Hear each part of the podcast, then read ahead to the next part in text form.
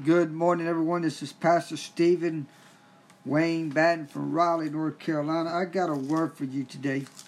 I got a word for you today. This theme is relationship, but it's very good what we were talking about. Uh, Matthew 5 and 33 and 48 is what we're going to be in today. Matthew 5, verse 43 40 to 48. I like what he says about this. If you have heard that it was said, Love your neighbor and hate your enemy. But I tell you, love your enemies, pray for those who persecute you that ye may be children of your Father in heaven. He causes his sun to rise on the evil and the good, and sends rain on the righteous and the unrighteous. If you love those who love you, what reward what reward will you get? And are not even the tax collectors doing that? And if you get greet only your own people, what are you doing more than others? Do not even do not even pagans do that? Be perfect, therefore, as Heavenly Father is perfect. Matthew 46 says, If you love those who love you, what reward would you get? So I'm going to kind of meditate on the 43 part.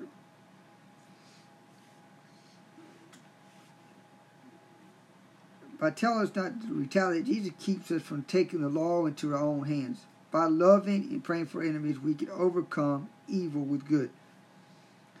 The Pharisees interrupted Leviticus as teaching that should love those who love in return, and as meaning they should hate their enemies. But Jesus says that we are to love our enemies. If you love your enemies and treat them well, you will surely show that Jesus is Lord of your life. This is possible for those who give themselves fully to God because only He can deliver people from natural selfishness. We must trust the Holy Spirit to help us show love to those for whom we do not feel love. Do you know somebody that's that's single? Or in a day of confusion? And I want to talk about this a day. Today is your day to tell somebody how great God is. But I want you to show God's love to somebody today. Not to, not tomorrow, not the blah blah blah. I want you to call your daddy. I want you to call your mama. I want you to call your sister. I want you to call your brother. I want to call I want you to call somebody and tell them how much you love them.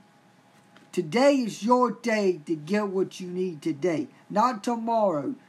Let me tell you this. You need to tell somebody today, I'm not giving up on myself. I'm not giving up on myself. You should tell God that I need something inspected. You need to tell God what you need in your life. You need to tell God what you need right now. I want you to tell you, you need to ask yourself, why are we sitting here and complaining all the time that we ain't got love when you got love right in front of you, you don't realize it. You do. You do got love right in front of you. His name is Jesus Christ. Do you know Jesus Christ as your Savior? I'm telling you, if you don't know Jesus Christ as your Savior, you need to get him today. Today is your day to get him now the more you get involved, the more you get resolved.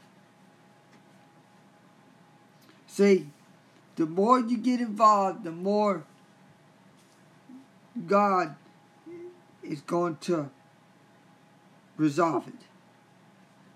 You see, God can't solve, God will solve all your problems but he can only do if you commit to what he needs to, for you to do. You know what a commitment is? A commitment is when you give it all. When you when you say I'm going to do this, and and and you say you're going to do it, you're willing to do it. And there's a lot of people today that's, oh, I'm not willing to do this. I'm scared to do it. You know why you're not scared to you know why you're scared you know why you're scared to do it?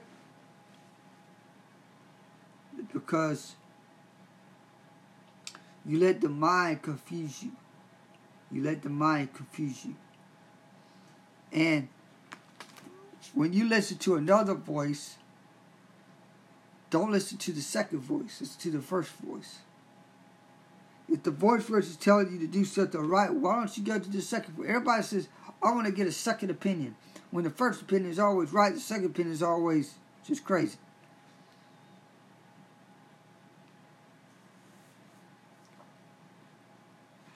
Let me tell you this. I'm going to give you some wisdom today. Every enemy is your footstool to an open door. Every enemy is a footstool to your open door. That means what the de- what the enemy wants, he can't get it without you conquering something. And you see, if you conquer another battle, the enemy is going to come right back to you again and again and again. But you got to learn how to defeat the enemy in the name of Jesus. But you got to speak the enemy with love and kindness. Just want to talk about this today about love, about the enemy, but show the enemy with love. No matter what you're going through, you got to get to by conquering your victories.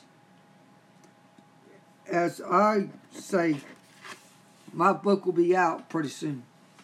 Matter of fact, I don't know when.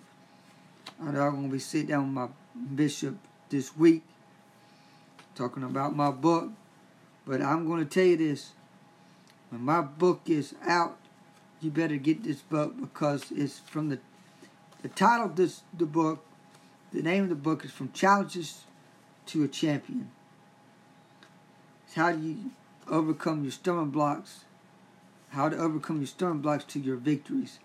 Let me tell you, this, I had in my life, throughout my life, I've been a, through a battle, a challenge. You're not over yet. You need to tell yourself you're not over. Your battle is, is there, but your battle is, is, is going to win. You're going to have victory over your battles. And I want you to understand something. You are the messenger. You take it and you use it and you apply it in your life, and apply it in somebody else's life. I want you to tell your testimony today. I want you to tell your testimony to somebody today. How you were lost, but God gave you salvation. God gave you something more Today you need to praise God in song. Praise God what God is doing in you, in, you, in your business, in your in your life, in your financial, in your health, whatever it is. God has got something for you. And remember, Jesus is everywhere you go.